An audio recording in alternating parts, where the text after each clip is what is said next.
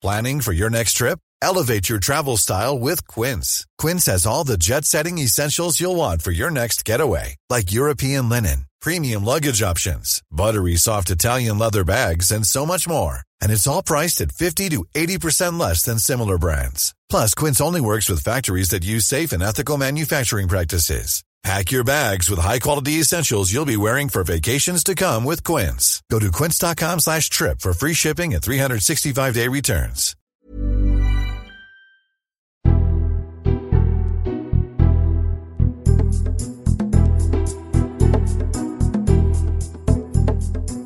Hello, welcome to the Red Box Podcast. I'm Matt Chorley, bringing you the best of my Times Radio show, Monday, Thursday, 10 till 1.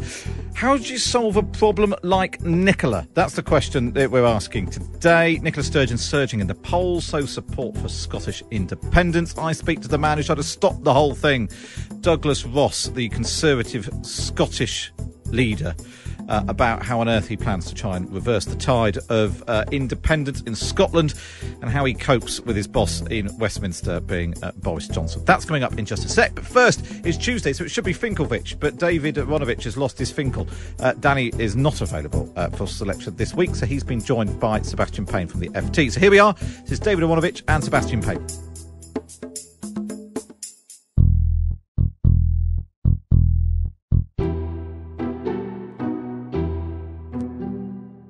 So, are we all excited about hurdling into tier three just in time for Christmas, David? I, I, the problem is, I actually genuinely feel depressed about it. I actually just do. Uh, and then I think to myself, I'm much, much better off than all kinds of people. I have no right to pick yourself up, blah, blah, blah, blah, blah. I just, I mean, it's necessary, but I hate it. Yeah, what about you, sir? Where do you, where, are you similarly downbeat? I'm afraid to say I am, Matt. I wish I could be a bit more cheerful about it all, but it sort of felt that we'd had the lockdown in November. Things were starting to get a little bit better. We had this Christmas Freedom Week, as I hear some people describing it, but that looks as if it's rapidly coming to an end. We're into tier three, and I think it's that general sense of foreboding that um, most of the country is going to probably be in tier three in January, and that's going to stay all the way through until the vaccine effects start to kick in. So it's just that sort of quite grim thought that the next kind of two months, there's not a huge amount to look forward to. Yeah, so let's talk about this Christmas thing because, yeah, in the last few minutes, the uh, British Medical Journal and the Health Service Journal have published this joint editorial calling on the government to U-turn basically on this plan to relax uh, the the rules on household mixing over Christmas. They're saying that uh, it um, is about to, if the government doesn't change course, it's about to blunder into another major error that will cost many lives. The pressure's definitely building on this, isn't it? It's very, it's a very difficult sell for ministers to say, right, do as you're told, don't be doing anything this week, but next week, um, you know, do what you like. The, the Christmas break is nuts. It's nuts. It makes no sense other than everybody wants it and we built it up and we've talked about it endlessly as if everybody in Britain incidentally was a Christian which they're not. People have already had to go through Diwali uh, etc without doing without doing these things. Uh, so we will have a 5 days when we will do the very thing that we know most quickly spreads virus in the period when we are rolling out the vaccine, but not sufficiently having rolled it out in order to protect the people who are likely to get the virus as a consequence of taking this action. It makes no sense. What, what's going on here politically, um, uh? Because there's, there's part of me that wonders whether, dare I say it, the media was slightly to blame. That for weeks and weeks and weeks, the media kept, you know, itching to do the Christmas is cancelled story. The government, you know, no one really expected Christmas to be normal. The government sort of ended up coming up with this compromise that three households could mix. But the problem is that those three households mix. You only need one person to give everyone their coronavirus. They all then go home, probably travelling right across the country. And it spreads. Everyone knows this, you know, in terms of uh, controlling coronavirus, everyone knows this is a daft idea.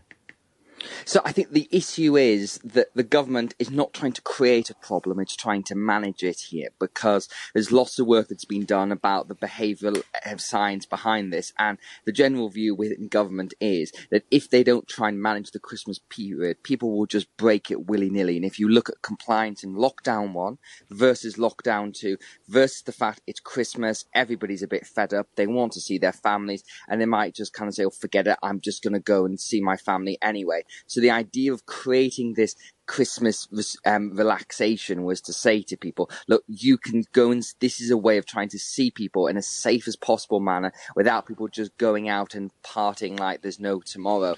The problem is, of course, though, that it's five days, which is quite a lot of, quite a significant period.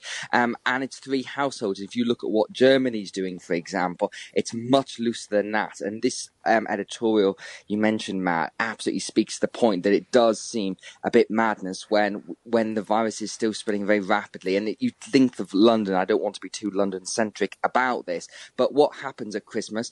Thousands, if not millions, of people who live in London go across the country to go and see their family. Like you couldn't think of more of an event to spread um, people. But I do have a bit of sympathy with the government for having to try and manage that situation. But I would guess very likely in the next couple of days they will probably tighten the restrictions and maybe only make it a couple of days, maybe reduce the number of households. I don't think they're going to abolish it entirely because if they do, then I think there is just a risk that people will just kind of say, well, I'm going to just do what I want anyway. And once you've done that behaviorally, people are much less likely to follow rules in the future as well.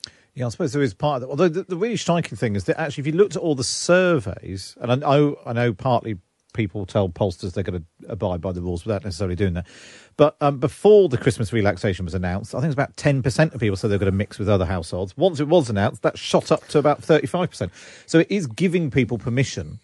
Um, you know, you're right that not everyone is going to follow every rule, but um, if there are rules there, the bulk of people will, or even if they only break them a little bit, that's better than you know apparently giving them free reign. David, it's a really I, I don't envy the government, but it is tricky. This, isn't it?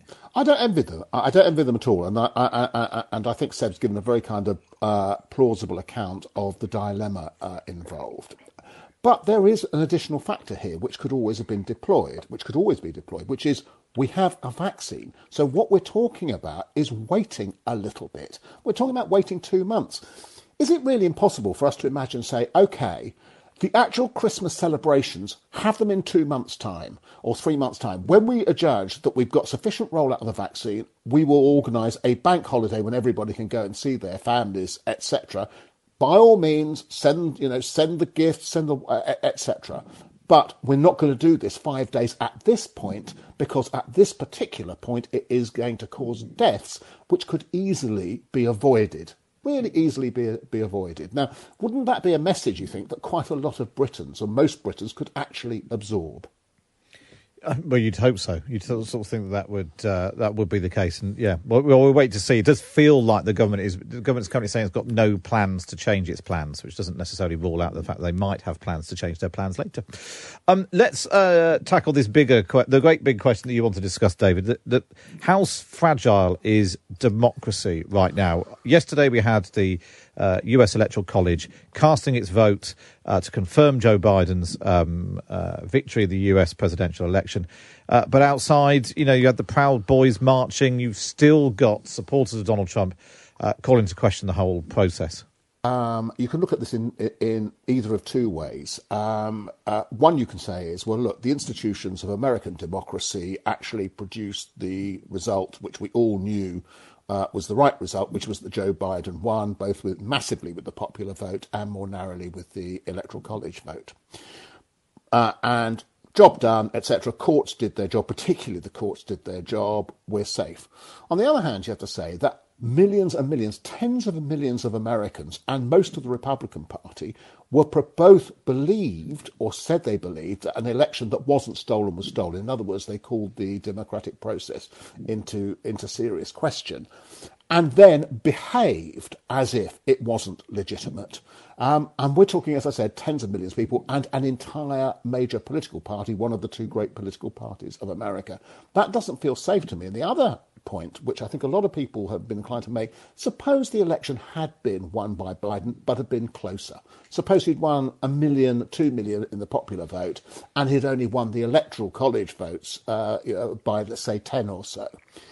Are we quite so sanguine that some mechanism wouldn't have been found in one or two of those states, etc., to try and block that election going ahead. I mean, are, do we do we think that? Are we confident about that? With that latter one, I'm not so sure, but with the former one, it terrifies me. How did essentially people who four to eight years ago were democratically inclined get this way in such a short period of time. Psychologically, it's fascinating and really terrifying. And it, it feels like something that once uh, the genie's out of the bottle, difficult to get it back in, Seb. It does. And I think a lot of this comes down to the difference between faith and practical politics here. That when you look at the Republican Party, so many of them have put their entire stock in believing in Donald Trump. And in many respects of faith, you have to suspend reality and ignore uncomfortable truths. And I think that's exactly what's happened to so many Republicans. That people who, you know, the example I always think of this is Senator um, Lindsey Graham, who was a very big critic of Donald Trump and um, completely fell out with him. And he was a very close ally of Senator John McCain, who we recall died um, died quite recently.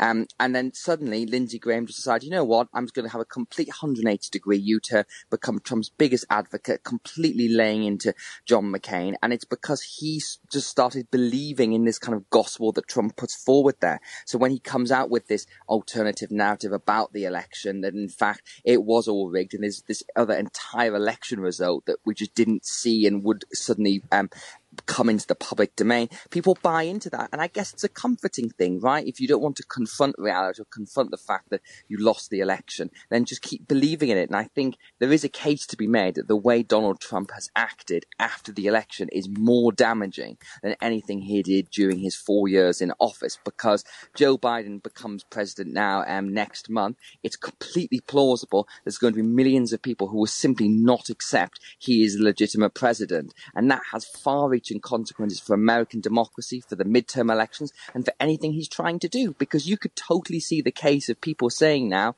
that um, anything Joe Biden does, oh, well, it's not right, it's not legal, it's not legitimate because his president doesn't stand. So the people who have believed in Trump to put forward this narrative have an awful lot to answer for.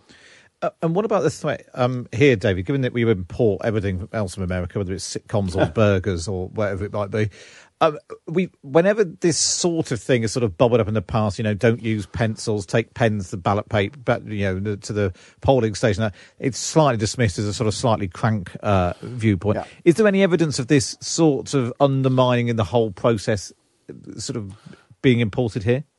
The critical question is whether um, not necessarily moderate, but let's say people who are partisan but have usually signed up to the democratic process decide that they're not going to do that anymore. Uh, and it's the same here as it is there. So, if several major newspapers and radio stations, etc., gave themselves over to the narrative that there had been a conspiracy to defeat X, Y, and Z here, and that was linked to a kind of partisan politics, then I imagine that not quite something like that. We don't have the kind of religiosity and we suspect the kind of theatricality of American politics here. I wouldn't over, go overboard in that, but nevertheless we do. Then in that case, you could see an erosion, not as big as that, I don't think, but nevertheless, you could see the beginning of one. And I suppose that's where um, we all have some responsibility in that. And the, the, you know, we see a little. I mean, it's also a slightly thing, different thing, but with the reaction to coronavirus and people just people who don't like being told to stay at home, then instead of just saying I just don't like this, which nobody does, trying to find flaws or conspiracies and everything, all has the same effect in a way, Seb, of yeah. just undermining faith in in the people we elect to sort of keep us safe. Exactly, and, and, this year we've obviously seen the, the prominence of scientists more than any time in my lifetime in British society. Um, and in some ways, you should say this is a great thing. These are people who are experts, who are trusted, who are out there, who have no political agenda at all to try and put forward their case for what we need to do to combat coronavirus. But that hasn't started stopped certain people from putting stuff out there. You know, there's been some stuff doing the rounds on Twitter this morning about one right wing columnist kind of saying, you know, I don't know anyone who's had COVID, hardly anybody. I don't know anyone who's died from it. Therefore, it's all the media's fault for whipping this whole thing up. And, you know, sure, believe that if you want to, but it's completely bonkers. And it, it you have to ask yourself in the case of people like this with COVID and Republicans, are people wantingly ignoring the fact are they doing this because it's easier to ignore the reality that is very tough and is very difficult in the case of Republicans you lost the election. In the case of libertarians there is no alternative to shut society down. Or are they just being rather dumb about it? And it is kind of one of the big questions of 2020 is expose people's views on this. People who can't read statistics who can't listen to experts and can't read the facts of what democracy produces. And you know the, you should we should be asking why do these people have any kind of prominence And in America, it's a very tough one because these people keep getting elected to office because, of course, the fact that it's just the most astounding thing about the election is Joe Biden won the most votes of any presidential candidate ever in American history. The second person was Donald Trump despite everything. And the fact that you can produce that kind of result doesn't really bode well for the polarization of society. Yeah, you're being very polite though, and not mention Allison Pearson by next. So Allison Pearson is the is the columnist at the Daily Telegraph. She tweeted, "I've asked so many people if they know anyone who has COVID, who has had COVID. Hardly anyone."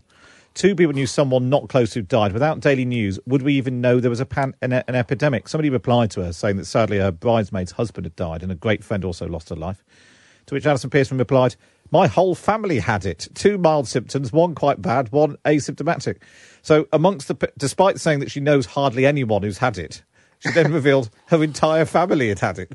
Um, and that, you know, but needless to say, you know, the tweet saying, you know, hardly anyone's had it has had thousands and thousands of retweets. And, and the one where she admitted that her whole family had had it ha- ha- hasn't really either, David. I don't know what we could do about that. Maybe just don't follow Allison Pearson on Twitter.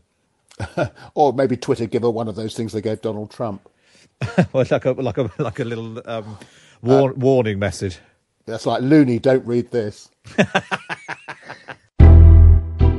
That was David Aaronovitch and Sebastian Payne. And of course, you can read David's column every Thursday in The Times. Just pick up a copy of the paper or go to thetimes.co.uk. And if you haven't got a Times subscription yet, which I find very hard to believe, uh, you can put that right. Or maybe it's the perfect Christmas present. Go to thetimes.co.uk forward slash Times Red Box. Up next, I speak to Douglas Ross. Hi, I'm Daniel, founder of Pretty Litter. Cats and cat owners deserve better than any old fashioned litter. That's why I teamed up with scientists and veterinarians to create Pretty Litter. Its innovative crystal formula has superior odor control and weighs up to 80% less than clay litter. Pretty Litter even monitors health by changing colors to help detect early signs of potential illness. It's the world's smartest kitty litter. Go to prettylitter.com and use code ACAST for 20% off your first order and a free cat toy. Terms and conditions apply. See site for details. When you make decisions for your company, you look for the no brainers. If you have a lot of mailing to do, stamps.com is the ultimate no brainer. Use the stamps.com mobile app to mail everything you need to keep your business running with up to 89% off USPS and UPS. Make the same no brainer decision as over 1 million other businesses with stamps.com. Use code PROGRAM for a special offer. That's stamps.com code PROGRAM.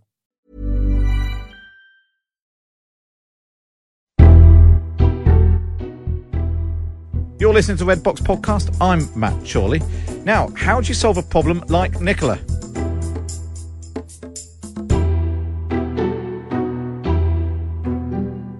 The Scottish First Minister is still surging in the polls. The SNP look on course to win another landslide in next year's Holyrood elections, paving the way for, as they would see a second independence referendum, uh, which current polling suggests she would win. So, how do you stop it? The thankless task falls to Douglas Ross, the leader of the Scottish Conservatives. He took over this summer when Jackson Carlaw stood down. He's not even in the Scottish Parliament yet, so former leader Ruth Davidson is standing in for him until he gets there next May. Hope you can follow all of that. So, what is his plan to reverse the tide and save the Union? Well, we can ask him because Douglas Ross joins me now. Good morning, Douglas. Good morning, Matt. Uh, thanks for um, joining us. I suppose we should inevitably start with the obvious. Overnight, we got another poll, uh, this time for Survation, which puts independence ahead 52% yes, 48% no. Uh, this is the 16th poll in a row where independence has been out on top. Are you fighting a losing battle on this? No, and it's what I said uh, in a number of speeches that I've made that you know people who think independence is inevitable simply play into the nationalist hands. You know, I don't underestimate the challenge that we face uh, but it's a fight I'm passionate about. It's one that you know over two million people voted in in 2014 to remain part of the United Kingdom, uh, and I think you know we've got a lot of work to do. But there is a strong, passionate case for Scotland's place in the United Kingdom. What Scotland gets as being part of the UK, and what Scotland gives to the rest of the United Kingdom are four nations working together, particularly at this time during a global pandemic. We've seen we are greater at the sum of all our parts than any individual nation could on their own. I'm interested. What do you think is the main driver of this that's driven up um, support for independence? Is it coronavirus and the fact that because it's a health crisis, its devol- health is devolved, so it's given, you know, it's it's emphasised uh, those differences. Is it is it still Brexit? Is it the prime minister? What's what do you think is driving that support for independence? Well, I think we've seen a lot of different individual issues that may have contributed to, to some people moving from uh, no to yes in opinion polls, but that doesn't mean that's their firm place uh, should there ever be another independence referendum. We've seen people moving uh, from both yes to no and, and no to yes.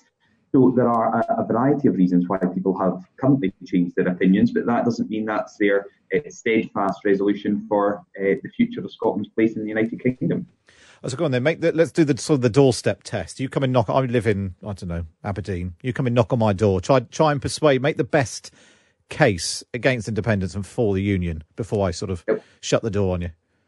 Uh, well, first of all, I'm not allowed to visit your door in Aberdeen because it's in tier two in Scotland. Very in good. My, in tier one. I'd so... like to think that was a clever trap I laid for you, but I can't. it was the first place that came to mind. But fine. Well, well, Assuming that it's you know in the future, um, and you are able to come and knock on my door, make the case for uh, for the union.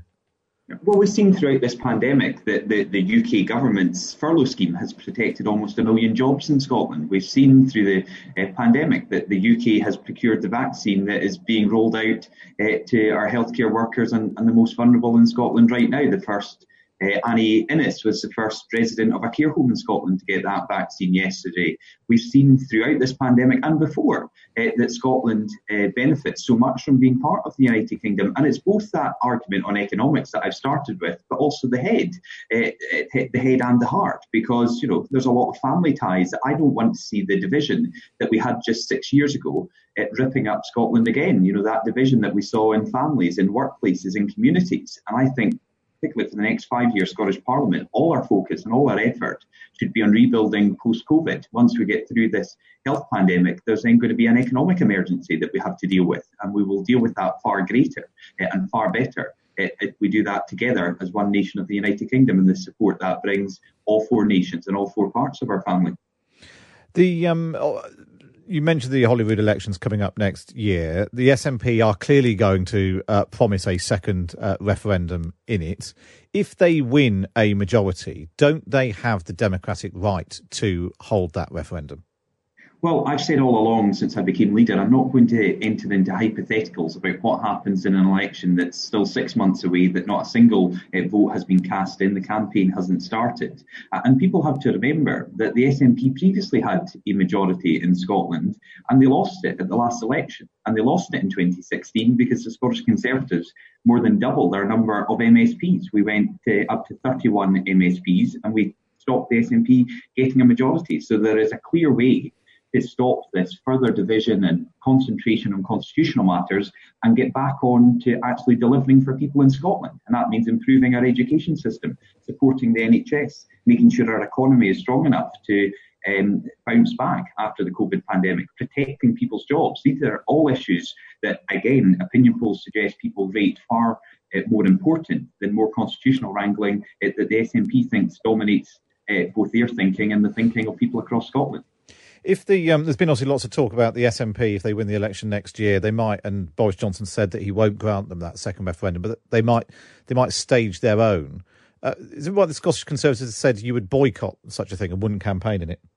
Yeah, I wouldn't take part in any campaign that's, uh, you know, not uh, fully uh, legitimate. There is a, a, clear process to go through, uh, as the UK and Scottish governments went through ahead of the 2014 referendum. Uh, and Nicola Sturgeon herself, as a co-signatory of the Edinburgh Agreement, which set out the rules um, surrounding the 2014 referendum said it was the gold standard. If that is the gold standard of referendums, according to the now leader of the SNP and First Minister Nicola Sturgeon, then I don't think we should be looking at any other uh, alternative that doesn't have the agreement and the Section 30 order uh, that would have to be uh, granted by the UK Parliament. Okay, let's talk about um, since you took over. You were talking about how you think that you might be able to try and deprive the SNP of a majority uh, next year. Um, since you became leader in August, support for the Conservatives in Scotland has actually dropped from 25% in September to 20% in this latest Survation poll. Why do you think that is? You're now in third place in this latest poll.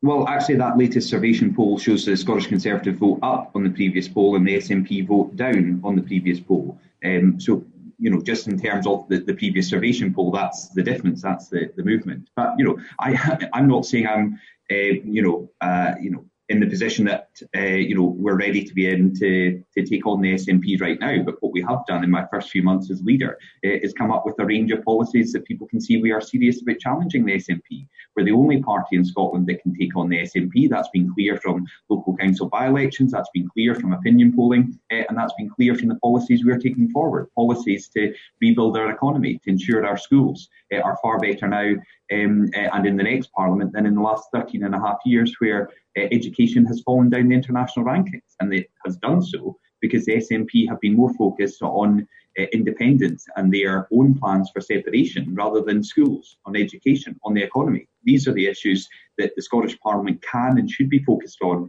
in the next five year term, not on another divisive um, referendum on Scottish independence.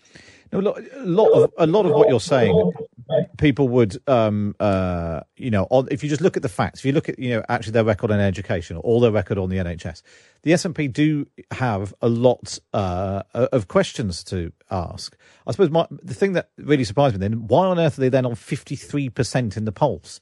Um, is it a total failure of all opposition parties to to take on Nicola Sturgeon and the SNP? They've been in government for a long time. Their track record is not perfect, and yet more than half of Scottish people, uh, people in Scotland, say they're going to vote for them next year.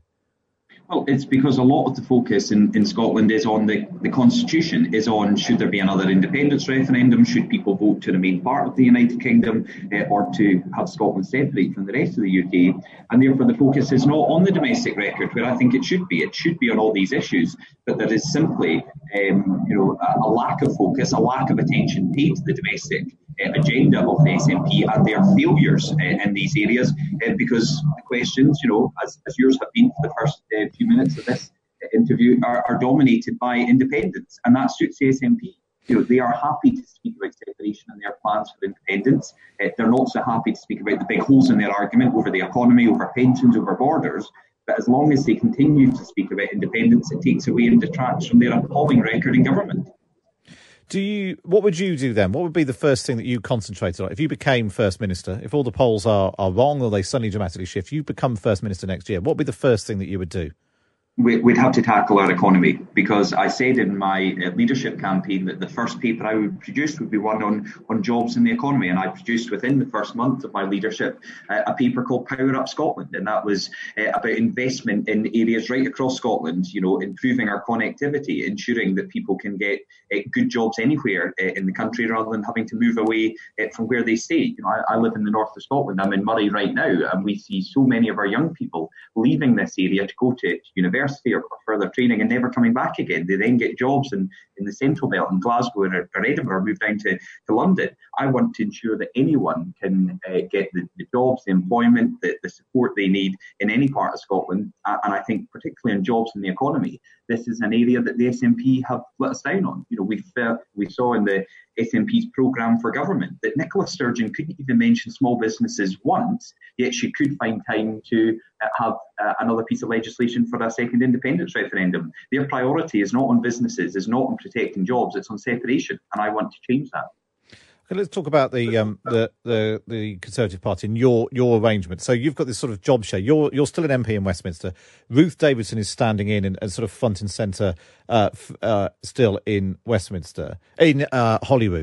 Um, basically, there's no one within the Conservative Party with quite the uh, star power as Ruth Davidson, is there?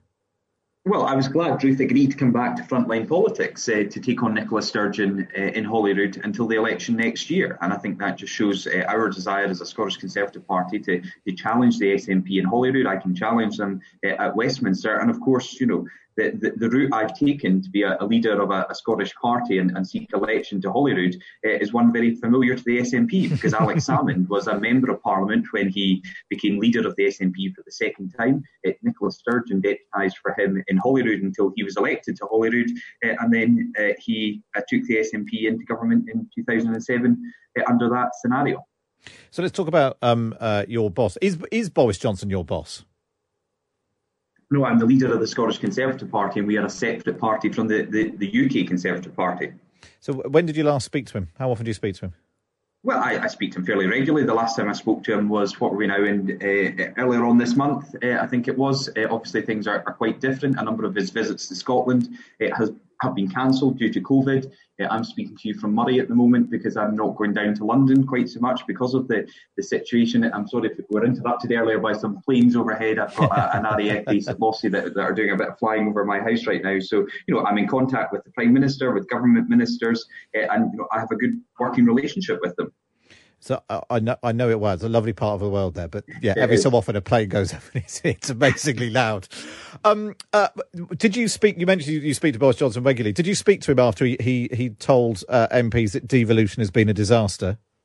Yes, and you know I think those remarks have been clarified. That the Prime Minister has has made it very clear he supports devolution. Uh, he was uh, elected uh, twice uh, to the uh, Mayor of London position, uh, so he knows the benefits of devolution. But he also can see what many of us in Scotland can see that the SNP have uh, not used devolution to improve the lives of people in Scotland. They've used devolution uh, as a, a, further uh, step towards separation. And actually, I think a lot of people in Scotland would prefer that they just concentrate on the, the matters that affect people right now and deal with the issues that they have the powers and the funding to deal with, not to continually pick fights with Westminster, create division between the UK government and the Scottish government, and to um, continually promote, promote, their number one aim, which is to separate Scotland from the rest of the UK.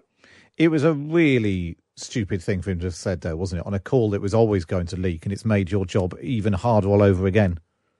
Well, you know, I've clarified my position on that. The Prime Minister has clarified his position on that, and I think we both agree that devolution can work for Scotland if we get uh, a government that is interested in fulfilling um, the, the, wishes of people right across the country, which is to use the powers that we have, the funding that we have at the moment to, to improve everyone's lives here in Scotland.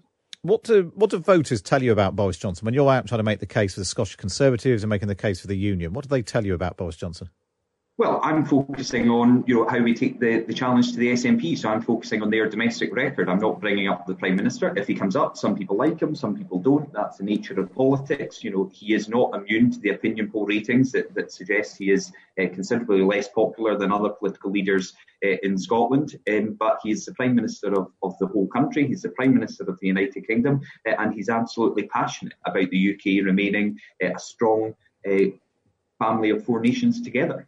It's, it's slightly odd, isn't it? A politician out campaigning, not mentioning their leader when they're out and about. Well, I, I thought I clarified that. Matt. I, I am the leader of the, the Scottish Conservatives. It is a very separate entity from the UK Conservatives. We have distinct Scottish policies that are different from the, the UK party. And I think that's right. You know, we can have uh, this relationship. And I've, I've made this point before some people seem to think it's strange that I can disagree with the, the Prime Minister or, or, can take different positions from the UK party. I think that's healthy, that, that we have a different situation in Scotland. We have a, a leader of a Scottish party that can take a, a, different view, a different opinion, and a different policy from the main UK party. And of course, that is alien to people in the SNP because they actually have it in their constitution that uh, you're not allowed to take a, a position or a viewpoint that's separate from the leadership. I think that's unhealthy. I think that is very uh, dangerous. Uh, and I actually prefer the fact that we can have these differences. We can have a, a robust debate about things, agree on issues, disagree on issues, uh, because that's how you get better policies. I suppose the thing is that while you're currently an MP, you, you you do still have to walk through the lobbies and do as Boris Johnson asks you and and and, uh, and, vote. No, on. that's that's that's not the case, Matt, and indeed that hasn't been the case when I've voted against the government. So you know, I've always been my own man, and at times I've voted uh, against this government and previous Conservative governments, and, and I think that's right. You know, we don't we're not robots. We don't all uh, elect the 364 or, or, however many Conservative MPs always vote in the same way, but you'll very rarely, if ever, see SNP politicians voting against how their leadership tells them to. Okay, but look, I want to play something to you. A, a, few weeks ago, we we did a we do a focus group every month here on Times Radio. James Johnson used to do exactly these things uh, for uh, Number Ten, and we did one with former No voters. They all voted No in the uh, original Scottish independence referendum. Almost all now, it, as the conversation transpired, now said they were leaning towards backing independence. But this is what they had to say about the Prime Minister lunatic, biffin, mad, unconvincing, untrustworthy, bumbling. What a biffin. I don't think he's in touch with the people. He's just an absolute snob. A definite disconnect, I think, from real people to what Boris Johnson sees. I never like really liked him before, but I never really knew anything about him before. Now I don't understand how he's a politician because I think he's absolutely messing the country up with what's happened with coronavirus. I would hate to be living down in England with him leading, leading because I think he just does his own thing. I don't trust him. I, I don't trust anything that comes out of his mouth. He's not. He's more interested in the rich rather than the working class. Um, I think he's made a fool of himself down down there. One of my work colleagues, Kirsty, just backing up what you're saying about the untrustworthiness, even before coronavirus, one of the big facts somebody said to me was he, he won't even tell the truth about how many children he's fathered. Yeah, I would totally agree with Gordon there about the, the children thing. I think if you're going to sort of look into someone, you look into their family family values, and I think he's had about five mistresses or wives, and I've heard as many as eight kids. So that's where do you go with that? That's I mean, that's just a mess. Your reaction to that, Douglas Ross? It's all just a mess. Well, I just feel I should use this opportunity to be very clear that uh, my wife and I just had our, our second scans. We're expecting our second child in June, just to make sure that that figure is, is out there and, and confirmed. And I'm not trying to hide anything about the number of have or we're going to have next year. But, you know, as I said earlier, that the Prime Minister is not immune to uh, the criticism, that the critique that people make of his leadership, of his style. Uh, but also, Scotland's place in the United Kingdom uh, shouldn't be determined on people's opinion of one politician. Well, no, you say that because, a, because if, it, I was, if sorry, it, I was just going to say, Matt, politicians are here for, for a set period of time, but a decision to leave a union that we've been part of for over 300 years, the most powerful political and economic union that the world has ever seen, uh, is bigger uh, than people's views and opinions on one individual politician. I mean, it sort of tells us. I think people listen quite a lot that your your basic line is, "Don't worry, Boris Johnson's not going to be there forever," um, and that's the sort of the argument you've got for keeping the union together. Uh, well, no, I think there's there's many arguments for keeping the union together. In particular, how we've worked together during this pandemic. How you know we've seen the support uh, that uh, people and uh, individuals, businesses, and communities right across the United Kingdom have received during this pandemic at how we have worked together to ensure that, that we get through this crisis. The amazing restrictions that, that people have lived under and the sacrifices that they've made have been you know, comparable in, in all four parts of the United Kingdom. But there are many strong cases for, for Scotland to remain part of the, the UK. And, and it, as I've said, it's something I'm passionate about. You know, I'm proud to be a Scot and a Brit.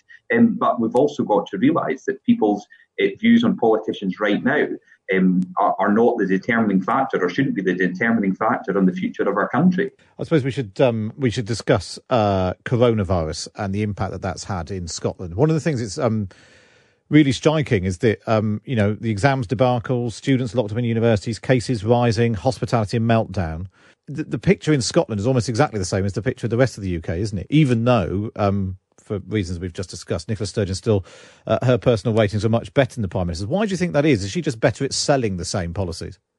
Well, I've said, you know, Nicola Sturgeon is a very accomplished communicator, but but you're right. The problems that we've seen uh, in other parts of the United Kingdom and indeed in, in other parts of the world, you know, governments are facing huge decisions, you know, really complex decisions and mistakes that have been made and, and will continue to be made.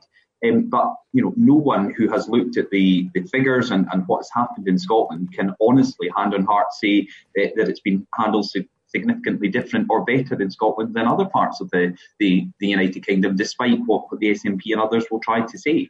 Um, so I do think we've got to look at this realistically and say there have been feelings um, and we've got to learn from them. And I think it's very unfortunate that, for example, uh, here in Scotland, uh, people who had had a positive test for COVID-19 in hospital were discharged with that test result into care home settings, and that has clearly led to lives being lost. But despite losing a vote uh, about this in the Scottish Parliament, the SNP still won't um, have an inquiry into that, and I want that inquiry to make sure these mistakes aren't made again. That the SNP uh, both ignore uh, the strong uh, issues that surround this matter, but also votes in Parliament to demand that they actually have an inquiry on this issue.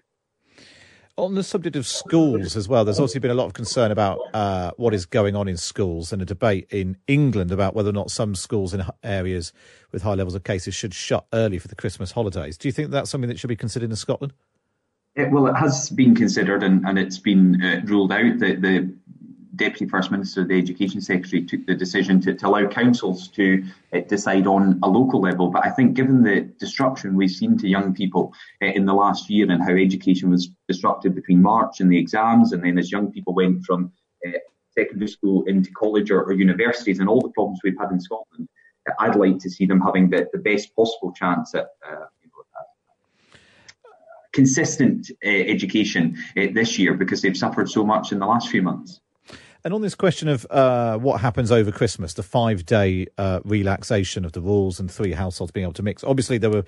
This was a plan drawn up um, with all four uh, nations in the UK so that people can go and see family who live in different parts of the country. But um, this morning we've had the British Medical Journal and the Health Service Journal uh, publishing a joint editorial calling on the government to rethink the plans. There does seem to be growing pressure uh, on the government to rethink this because of fears it will just lead to a massive spike in January. Where do you stand on this? What do you think the right thing to do is over Christmas? Well, I think the four governments together took the decision because they were worried if they don't set parameters, people were going to uh, to mix and, and, meet family members regardless. So I think you've got to look at the, the behaviour of people, but just stress that you know the virus is not taking a break for five days. It doesn't go away over Christmas. It doesn't um, you know uh, have less impact on people's lives over that five day period. So it's saying that these you know uh, restrictions have been reduced for this short period but only if people are sensible and um, you know uh, pay attention to all the advice that this is not a, a free ticket to, to, just enjoy yourself as normal. This will be a very different Christmas to one that, that we've ever experienced before. But let's be sensible about this. Let's follow the advice as, as much as possible to ensure that next year we can have a, a proper Christmas with everyone together in a normal way. And what will you be doing over Christmas? So, yeah, both sets of uh, my parents and my, my wife's parents will be coming round for a very brief period to, to see our son Alistair opening up uh, his presents from them, uh, and then it'll just be the three of us uh, for the rest of the day. So yeah, it's good that my my parents and, and Krystle's parents can see their, their grandson opening in presents. Obviously, he was here last year but didn't really understand much. He's more excited this year. Um, uh, he's still more interested in the boxes than what's in the boxes. So I, I keep saying to Krystle we could have a far cheaper Christmas than he's planned by buying him some boxes. But you know, we'll be very careful. Um, you know, it's not going to be the same Christmas where we can all get together, have hugs at the, the door and things like that. It's going to be really difficult for people. But we understand that the sacrifices that we made this year will make next year's Christmas far more enjoyable and one that we can really get back to uh, a form of normality. And, and, you know, hope, congratulations, you will have another baby uh, come next Christmas as well. So it'll be even more, uh, even more expensive Christmas next year. Um, just it's going to be a lot busier, yeah. Just finally, then, uh, you know, you'd have to get it delivered because you're able to do it in person. But what would you buy Nicola Sturgeon and Boris Johnson for Christmas? Uh, I'd buy them both uh, a nice bottle of Scottish malt whisky because uh, Moray is home to more uh, Scotch uh, whisky distilleries than any other part of the country, uh, and I'm always very proud of what we produce here. So a nice bottle of Scotch for them both. And you doing any refereeing over Christmas? Any Boxing Day games or anything? Boxing Day games aren't out, but I've got a game this Saturday um, uh, at uh, Ibrox Rangers versus Motherwell, and we'll find out in the next couple of days where we are on Boxing Day. So I've got to ask you this because it does. So I mean, and I say this as a journalist who are ranked alongside sort of estate agents and uh, um, in terms of you know public trust and faith and that sort of thing. Does being do you think being a football uh, referee in Scotland um, helps in your appeal to swing voters? I think people just think I'm a glutton for punishment. Why would you be a politician uh, and a referee? Two of the most unpopular jobs you can get. So uh, yeah, I think uh, some people just wonder why I do it all. Well, that's it for this episode of Red Box. Uh, if you've enjoyed it, don't forget to subscribe wherever you get your podcast from. Maybe even leave us a rating because it helps with the mumbo jumbo charts. We release an episode every day, Monday to Thursday, featuring the best bits of my Times radio show. You can listen to the whole thing uh, Monday to Thursday, 10 till 1. It's available on DAB, online, via smart speaker, or on the Times radio app. And if you want to read more about all of the stories we've been discussing, then go to times.radio forward slash subscribe.